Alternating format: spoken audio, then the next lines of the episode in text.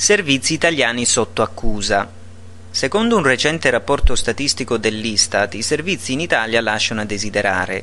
Treni, pullman, trasporti urbani, uffici postali e banche sembra che siano afflitti da piaghe inguaribili.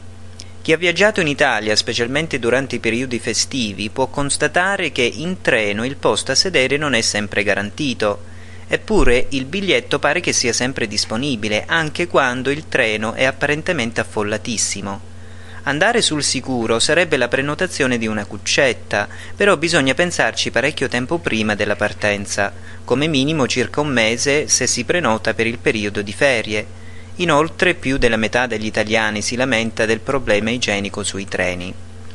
Il problema dei posti esiste anche coi trasporti urbani e se con i pullman il posto è sicuro, spesso bisogna soffrire lunghe attese a causa dei frequenti ritardi. A proposito di lunghe attese, i risultati dell'Istat ci dicono che le code alle poste e alle banche rientrano nelle lamentele degli italiani che accusano di dover attendere troppo in fila per fare le necessarie operazioni bancarie come versamenti e prelevamenti. Allora, a chi devono rivolgersi i cittadini italiani per far sì che un miglioramento dei servizi venga effettuato al più presto? Forse la risposta più democratica è quella di un famoso comico italiano che ritiene sia errato generalizzare e che se l'Italia vuol fare parte dell'Europa unita, il governo italiano insieme agli italiani devono dimostrare di essere all'altezza della situazione.